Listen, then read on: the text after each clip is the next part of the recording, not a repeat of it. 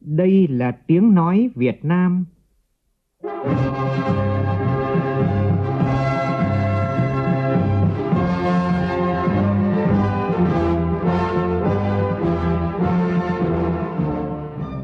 là tiếng nói Việt Nam, phát thanh từ Hà Nội, thủ đô nước Cộng hòa xã hội chủ nghĩa Việt Nam.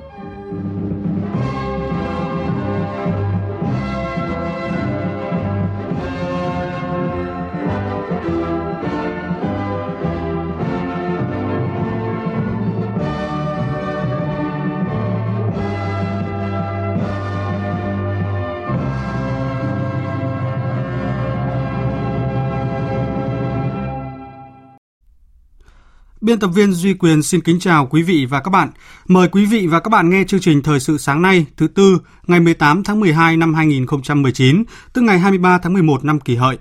Chương trình có những nội dung chính sau đây.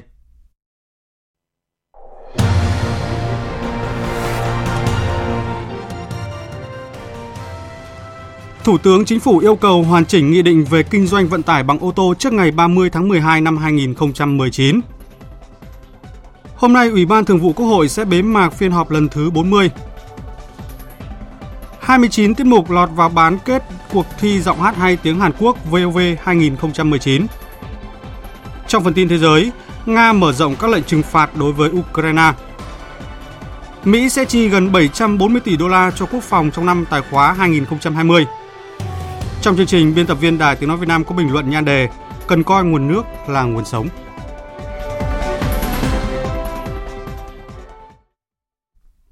Bây giờ là tin chi tiết. Thưa quý vị, trong khuôn khổ chuyến thăm chính thức Myanmar từ ngày 16 đến ngày hôm nay theo lời mời của Tổng thống Myanmar U Win Min, chiều tối qua theo giờ địa phương, Thủ tướng Nguyễn Xuân Phúc đã thăm đại sứ quán, gặp gỡ cộng đồng người Việt tại Myanmar. Tại buổi gặp mặt, Thủ tướng nhấn mạnh Đảng và Nhà nước luôn quan tâm đến cộng đồng người Việt Nam tại nước ngoài, đồng thời vui mừng nhận thấy số doanh nghiệp Việt Nam đầu tư vào Myanmar phát triển nhanh, hiện đã có 230 doanh nghiệp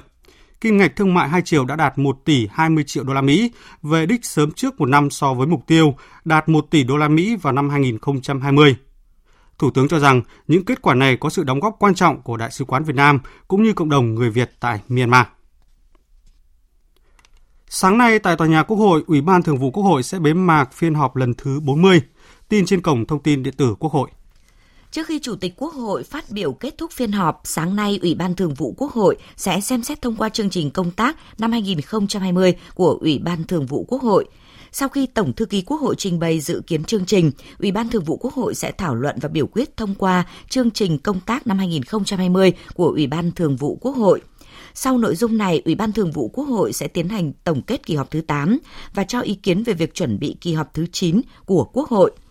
Trước đó ngày hôm qua, Ủy ban Thường vụ Quốc hội xem xét hồ sơ, đề án sắp xếp các đơn vị hành chính cấp huyện, cấp xã trong giai đoạn 2019-2021 và thành lập một số đơn vị hành chính đô thị của các tỉnh Hòa Bình, Hà Giang, Phú Thọ, Hà Nam, Quảng Ninh, Nghệ An, Quảng Trị, Thừa Thiên Huế, Lâm Đồng, Đồng Tháp, Long An và Đắk Nông –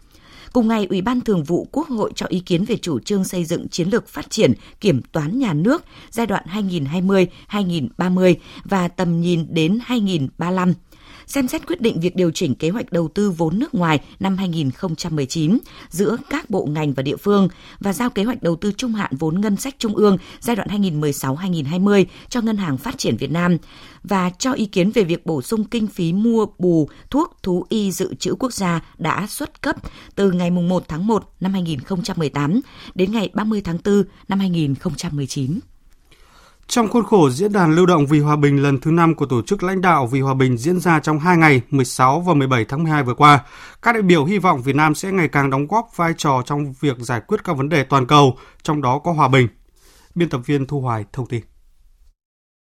Diễn đàn lưu động vì hòa bình lần thứ 5 được tổ chức tại Hà Nội với chủ đề Môi trường và hòa bình. Một trong những nội dung thiết thực được nêu tại diễn đàn lưu động về hòa bình lần thứ 5 là bảo vệ sông Mekong, cựu Thủ tướng Pháp Jean-Pierre Raffarin, Chủ tịch Tổ chức Lãnh đạo vì Hòa bình nhấn mạnh.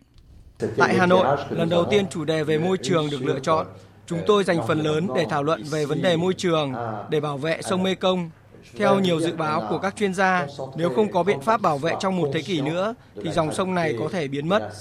Các hoạt động diễn ra trong khuôn khổ Diễn đàn Lưu động vì Hòa bình lần thứ 5 cũng đặc biệt nhấn mạnh tới vai trò của giới trẻ, trong đó có giới trẻ Việt Nam trong thúc đẩy hòa bình trên thế giới. Theo bà Elizabeth Decree, nguyên Chủ tịch Quốc hội Thượng Việt hạn Geneva, Thụy Sĩ, việc lồng ghép giáo dục hòa bình như một bài học cơ bản là rất cần thiết để thay đổi tư duy và thúc đẩy lòng yêu chuộng hòa bình ở giới trẻ.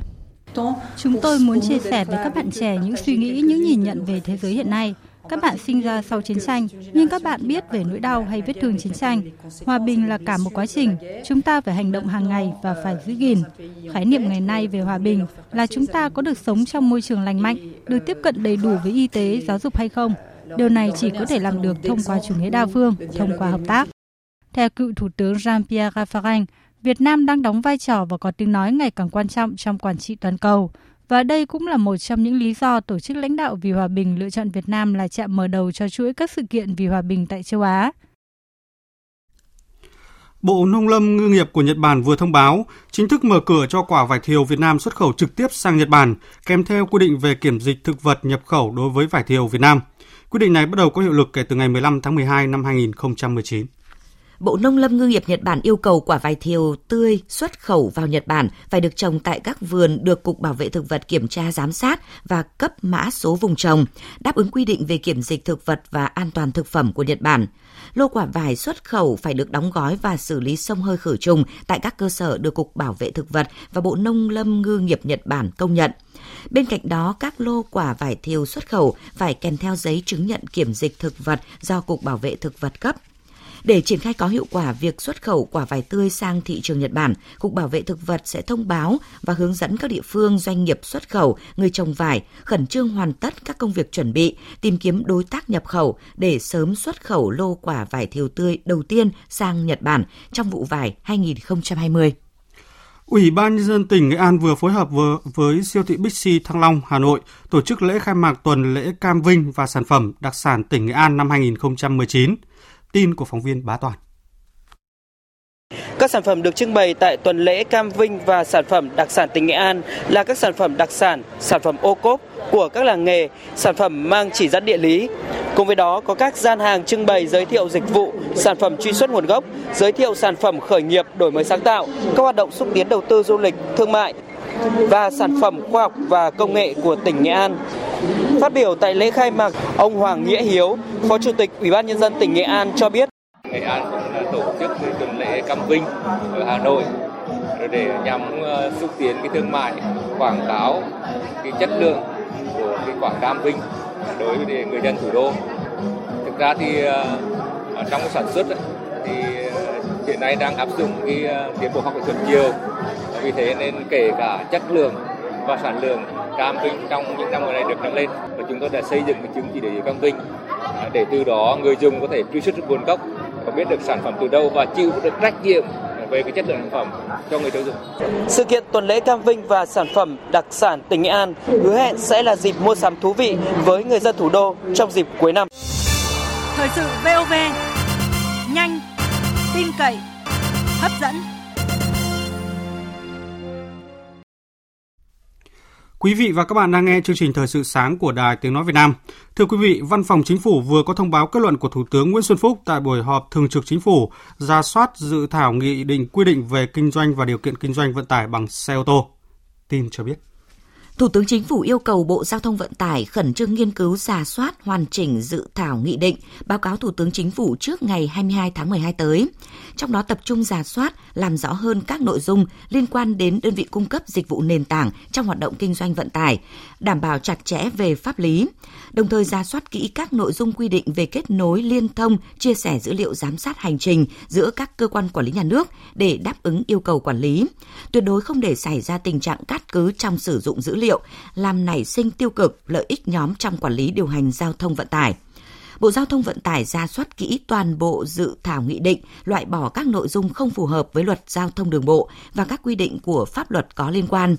Thủ tướng Chính phủ giao Văn phòng Chính phủ cùng với Bộ Giao thông Vận tải hoàn chỉnh lại dự thảo nghị định, báo cáo Phó Thủ tướng Thường trực Trương Hòa Bình và Phó Thủ tướng Trịnh Đình Dũng xem xét cho ý kiến để trình Thủ tướng Chính phủ ký ban hành trước ngày 30 tháng 12 năm nay. Liên quan đến việc thành phố Hà Nội sẽ tháo rỡ biệt thự Pháp cổ thuộc trạm phát sóng Bạch Mai ở địa chỉ 128C phố Đại La để thực hiện dự án đường trên cao Vĩnh Tuy ngã tư Sở. Đây là chứng tích lịch sử nơi phát đi bản tuyên ngôn độc lập đầu tiên và bản tin đặc biệt toàn quốc kháng chiến. Tổng giám đốc Đài Tiếng nói Việt Nam Nguyễn Thế Kỷ vừa ký công văn gửi Ủy ban nhân dân thành phố Hà Nội kiến nghị thành phố xem xét bảo tồn ngôi biệt thự này. Đài mong muốn phối hợp cùng Hà Nội tìm giải pháp. Công văn khẳng định Đài Tiếng Nói Việt Nam luôn coi trọng và ủng hộ kế hoạch phát triển kinh tế xã hội của thủ đô, trong đó có hoạt động chỉnh trang phát triển hệ thống giao thông đô thị nhằm từng bước giải quyết vấn đề ùn tắc giao thông đang rất trầm trọng hiện nay.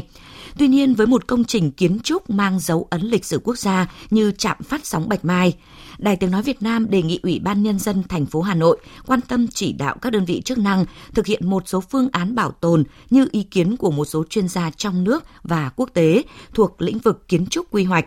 giữ lại tòa nhà ở vị trí hiện tại hoặc di chuyển tòa nhà sang một vị trí khác hoặc giữ lại một phần của tòa nhà chỉnh trang thành địa chỉ lịch sử về trạm phát sóng Bạch Mai – Đài Tiếng Nói Việt Nam mong muốn phối hợp với Ủy ban Nhân dân thành phố Hà Nội tìm được phương án phù hợp để vừa đảm bảo tiến độ thực hiện dự án đường trên cao phục vụ phát triển kinh tế xã hội của thành phố, vừa bảo tồn lưu giữ được trạm phát sóng Bạch Mai, một công trình kiến trúc lịch sử đặc biệt cho thế hệ mai sau. Sau 2 tháng phát động cuộc thi giọng hát hay tiếng Hàn Quốc VOV 2019, VV K-pop Contest đã nhận được hơn 400 tiết mục dự thi của các bạn trẻ với nhiều lứa tuổi ở các tỉnh thành trong nước và có cả thí sinh là người dân tộc thiểu số và người Việt Nam đang sinh sống ở nước ngoài. Tin của phóng viên Đài Tiếng Nói Việt Nam. Nhạc sĩ Trần Nhật Dương, quyền trưởng ban âm nhạc VOV3 Đài Tiếng Nói Việt Nam, phó trưởng ban tổ chức cuộc thi cho biết, đây là lần đầu tiên Đài Tiếng Nói Việt Nam tổ chức cuộc thi giọng hát hay tiếng Hàn Quốc VOV 2019, nhân dịp kỷ niệm 27 năm quan hệ ngoại giao Việt Nam-Hàn Quốc. Cuộc thi là một sân chơi âm nhạc bổ ích cho giới trẻ, đặc biệt còn là cơ hội để những bạn trẻ yêu âm nhạc Hàn Quốc có cơ hội thể hiện niềm đam mê ca hát của mình. Do chất lượng của thí sinh rất tốt nên Hội đồng Giám khảo đã bàn bạc và thống nhất bổ sung thêm 4 tiết mục xuất sắc nâng tổng số tiết mục tham gia bán kết từ 25 lên đến 29. Tuy nhiên do có một thí sinh xin rút nên tổng số các tiết mục tham gia vòng bán kết là 28 tiết mục. Hiện tại, ban tổ chức đang trong quá trình chuẩn bị kỹ lưỡng cho vòng bán kết vào ngày 20 tháng 12 tới và chung kết ngày 10 tháng 1 năm 2020 tại nhà hát Đài Tiếng Nói Việt Nam số 58 phố Quán sứ Hà Nội. Cũng trong chuỗi hoạt động kỷ niệm 27 năm thiết lập quan hệ ngoại giao Việt Nam Hàn Quốc, bên cạnh cuộc thi giọng hát hai tiếng Hàn Quốc VOV 2019, Đài Tiếng nói Việt Nam sẽ tổ chức phối hợp với công ty Supply Entertainment Concert Company và công ty trách nhiệm hữu hạn To Enro Media tổ chức Đại nhạc hội 2020 K-pop Super Concert tại Hà Nội. Sự kiện sẽ diễn ra tại sân vận động quốc gia Mỹ Đình vào ngày 11 tháng 1 năm 2020 với sự tham gia của các nghệ sĩ nổi tiếng Hàn Quốc và Việt Nam. Công an huyện Hàng Hóa, tỉnh Thanh Hóa vừa phối hợp với công an các quận Thanh Khê, Hải Châu và Liên Triểu, thành phố Đà Nẵng bắt giữ nhóm đối tượng chuyên hack tài khoản Facebook của cộng đồng người Việt Nam đang làm ăn sinh sống tại Nhật Bản để lừa đảo chiếm đoạt với tổng số tiền tài sản trên 2 tỷ đồng. Qua quá trình điều tra, các cơ quan chức năng đã bắt giữ 3 đối tượng gồm Nguyễn Thanh Đức, Hoàng Dữ Lâm và Hoàng Anh Tuấn, đều ở huyện Triệu Phong, tỉnh Quảng Trị. Khám xét nơi ở của ba đối tượng, Công an huyện Hoàng Hóa đã thu giữ 8 điện thoại di động, 10 thẻ ATM, 7 thẻ SIM điện thoại chưa sử dụng, 8 máy vi tính và nhiều tăng vật khác có liên quan. Theo khai nhận ban đầu, các đối tượng hack tài khoản Facebook của những người đang học tập và làm ăn tại Nhật Bản, sau đó giả mạo là chủ nhân của Facebook bị hack, gửi tin nhắn thông báo cho những người thân của họ ở Việt Nam để vay tiền nhờ mua đồ, mua thẻ điện thoại, yêu cầu gửi tiền sang Nhật Bản để đóng học phí hoặc vay tiền để mua nhà, đất, bất động sản, xe hơi. Với thủ đoạn này, chỉ tính từ đầu tháng 11 đến khi bị bắt, ba đối tượng đã lừa đảo tài sản của nhiều người ở nhiều nơi ở nhiều nơi trên cả nước với tổng số tiền hơn 2 tỷ đồng.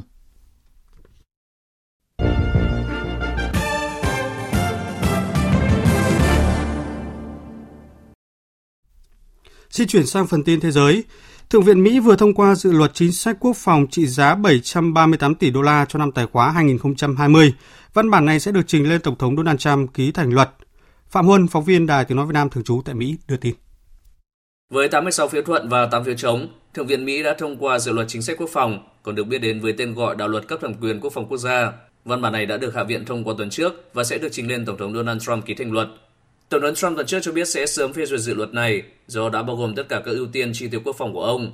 Theo dự luật chính sách quốc phòng, chi tiêu quốc phòng của Mỹ trong năm tài khoá 2020 là 738 tỷ đô la, tăng 2,8% so với năm tài khoá 2019. Phần lớn số tiền này được chi cho các chương trình an ninh quốc gia của Bộ Quốc phòng và Bộ An ninh Mỹ. Chính phủ Nga đã mở rộng danh sách các công dân cũng như hàng hóa của Ukraine bị áp dụng các biện pháp hạn chế. Phóng viên Anh Tú, thường trú Đài Tiếng Nói Việt Nam tại Liên bang Nga đưa tin. Thủ tướng Nga Dmitry Medvedev đã mở rộng danh sách các công dân Ukraine bị áp các biện pháp kinh tế đặc biệt, cũng như danh mục các loại hàng hóa bị cấm nhập từ Ukraine vào Nga có hiệu lực vào ngày 17 tháng 12. Theo tài liệu này, có thêm 9 người rơi vào danh sách trừng phạt, đó là những quan chức và các đại biểu Hội đồng thành phố Odessa. Bên cạnh đó, chính phủ Nga đã mở rộng danh sách hàng hóa nhập khẩu từ Ukraine bị cấm nhập vào Nga, bao gồm gluco từ ngô và đường fructose, tinh bột, ống dẫn khí y tế và phụ kiện, bộ lọc cầm máu, máy làm ấm ống thông và một số thiết bị y tế khác đều bị cấm. Phó Chủ tịch thứ nhất, Ủy ban của Hội đồng Liên bang Nga về các vấn đề quốc tế Vladimir Dzabarov cho rằng việc mở rộng trừng phạt chỉ là biện pháp đáp trả đối với Ukraine. Các lệnh trừng phạt này sẽ được hủy ngay nếu Kiev dỡ bỏ các trừng phạt vô nghĩa đối với Nga.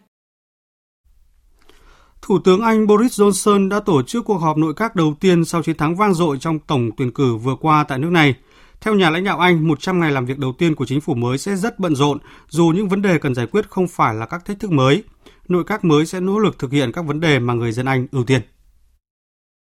Chính cử tri đã tạo ra sự thay đổi cho chính phủ và đảng của chúng ta cũng trở nên tốt hơn. Chúng ta chỉ có thể đền đáp được sự kỳ vọng đó bằng cách thay đổi đất nước theo hướng tốt hơn. 100 ngày đầu tiên sẽ là thời gian bận rộn với một chương trình nghị sự lớn nhằm mang lại công bằng xã hội, giải quyết mọi vấn đề từ chăm sóc xã hội đến người vô gia cư, nâng cao chất lượng cơ sở hạ tầng, giáo dục, công nghệ và trên hết là đoàn kết đất nước. Theo kế hoạch, Thủ tướng Boris Johnson sẽ trình Hạ viện Anh dự luật về việc rút khỏi Liên minh châu Âu vào ngày 18 tháng 12 tới, với quyết tâm hoàn tất Brexit đúng kế hoạch vào ngày 31 tháng 1 tới. Ông cũng dự định thúc đẩy Hạ viện do Đảng Bảo thủ kiểm soát thông qua luật đảm bảo giai đoạn chuyển tiếp hậu Brexit sẽ không kéo dài đến năm sau 2020. Cựu Tổng thống Bolivia Evo Morales đã bảo vệ quyền tham gia chính trị của mình và cho biết sẽ vận động để giúp đảng của ông giành chiến thắng trong cuộc bầu cử sắp tới. Trong cuộc họp báo đầu tiên kể từ khi tị nạn tại Argentina, ông Morales cho biết ông sẽ vẫn duy trì hoạt động của mình trong đảng phong trào tiến lên chủ nghĩa xã hội và ủng hộ các ứng viên của đảng này trong cuộc bầu cử tiếp theo. Nghĩa vụ của tôi bây giờ không phải là ứng cử viên hay tổng thống, mà là đồng hành cùng các ứng cử viên để giành chiến thắng trong các cuộc bầu cử sắp tới. Đó là mong muốn lớn nhất của tôi lúc này.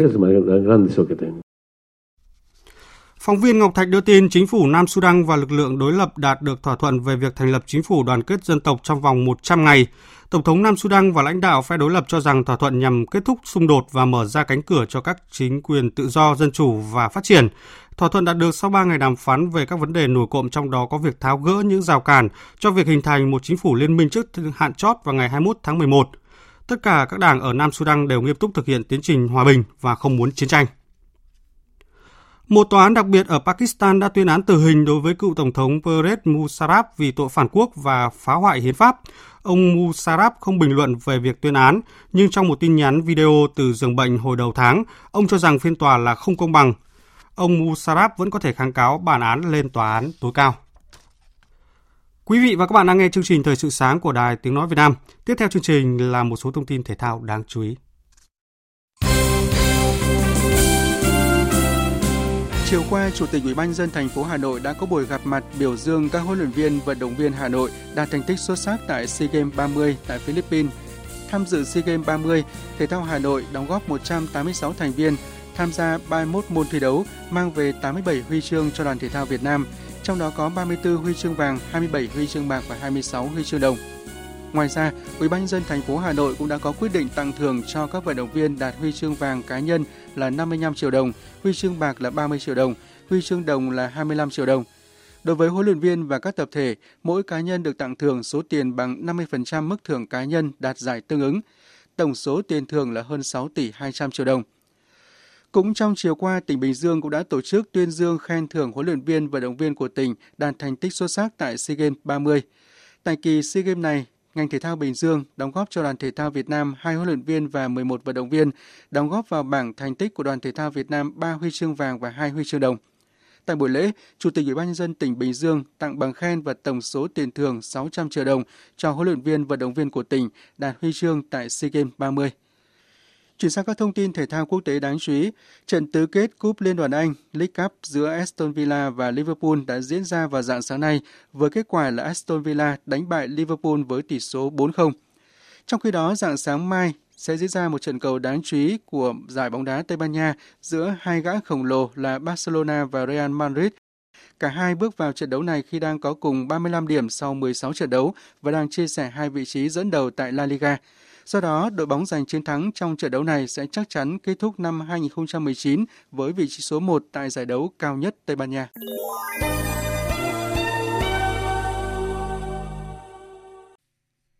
Thưa quý vị và các bạn, ở miền Bắc vụ gieo cấy lúa đông xuân sắp bắt đầu, nhưng ngành nông nghiệp cho biết năm nay lượng nước tưới cho sản xuất thiếu hụt đến 7 tỷ mét khối. Còn ở vùng nông nghiệp trọng điểm đồng bằng sông Cửu Long, tình trạng khô hạn xâm nhập mặn cũng diễn ra hết sức nặng nề khi mặn hiện xâm nhập sâu vào nội đồng tới 45 km. Sự thiếu hụt nguồn nước và xâm nhập mặn sẽ ảnh hưởng rất lớn đến sản xuất nông nghiệp và đời sống của hàng triệu nông dân. Vì vậy phải coi nguồn nước ngọt như nguồn sống để các địa phương và mỗi người dân có ý thức sử dụng tiết kiệm và thích ứng với tình trạng này. Về nội dung này, biên tập viên Hương Lan có bình luận nhan đề Cần coi nguồn nước là nguồn sống qua sự thể hiện của phát thanh viên Hồng Huệ. Mời quý vị và các bạn cùng nghe. Nước mùa khô được coi là nguồn phát điện quý. Vì vậy, nếu để xảy ra thiếu hụt nước thì sẽ gây thiếu điện nghiêm trọng trong sản xuất và sinh hoạt ở mùa khô. Do đó, để sản xuất hiệu quả và tiết kiệm nguồn nước quý, trong các đợt xả nước, các địa phương cần huy động tối đa sức dân, dùng nhiều phương tiện khác nhau bằng mọi cách để lấy nước về ruộng. Ngoài hàng ngàn trạm bơm giã chiến được các địa phương chuẩn bị sẵn sàng để bơm nước, bà con nông dân cần ra đồng nạo vét kênh tưới, dùng gầu tát nước vào những ruộng cao, đồng sâu. Cán bộ nông nghiệp, thủy lợi và chính quyền địa phương cần thông tin hướng dẫn thời gian, địa điểm, phương tiện lấy nước cho bà con sao cho đạt hiệu quả cao nhất. Nhất nước, nhì phân. Nước có đủ thì cây trồng mới có thể sinh trưởng phát triển, người nông dân mới có thu nhập đảm bảo đời sống. Còn ở đồng bằng sông Cửu Long, tình trạng thiếu nước, hạn hán và xâm nhập mặn diễn ra nặng nề, nghiêm trọng hơn, dự kiến tương đương với năm hạn mặn kỷ lục 2016. Viện Khoa học Thủy lợi miền Nam đưa ra cảnh báo, đến tháng 1 và tháng 2 năm 2020, tỷ lệ mặn 4 gram trên lít có thể xâm nhập sâu vào nội đồng lên đến 55 đến 110 km. Nguyên nhân của tình trạng khô hạn nghiêm trọng trong mùa khô 2019-2020 này được các chuyên gia cho là do lượng mưa trong mùa mưa vừa rồi khá ít bởi hiện tượng El Nino. Thêm vào đó là lượng nước từ thượng nguồn sông Mekong đổ về khu vực đồng bằng sông Cửu Long cũng rất thấp do một số tác động của các đập thủy điện và cũng không thể phủ nhận là biến đổi khí hậu ngày càng tác động rõ nét, khiến vùng đồng bằng có nguy cơ lún dần, trong khi nước biển dâng cao nên mặn có khuynh hướng lấn sâu vào đất liền. Còn nhớ, đợt hạn mặn kỷ lục năm 2016 đã khiến 40% diện tích canh tác ở đồng bằng sông Cửu Long bị ảnh hưởng, hàng trăm ngàn hecta lúa, trái cây bị thiệt hại, 1,5 triệu người không có thu nhập, dè sẻn từng giọt nước trong sinh hoạt, cuộc sống bị đảo lộn. Vậy nên, ngay lúc này, để ứng phó với hạn mặn, chính quyền vùng đồng bằng sông Cửu Long cần kêu gọi người dân trữ nước ngọt còn lại trong mùa mưa một cách tối đa, càng nhiều càng tốt trong các kênh mương và cần có kế hoạch chủ động sản xuất, bố trí mùa vụ hợp lý.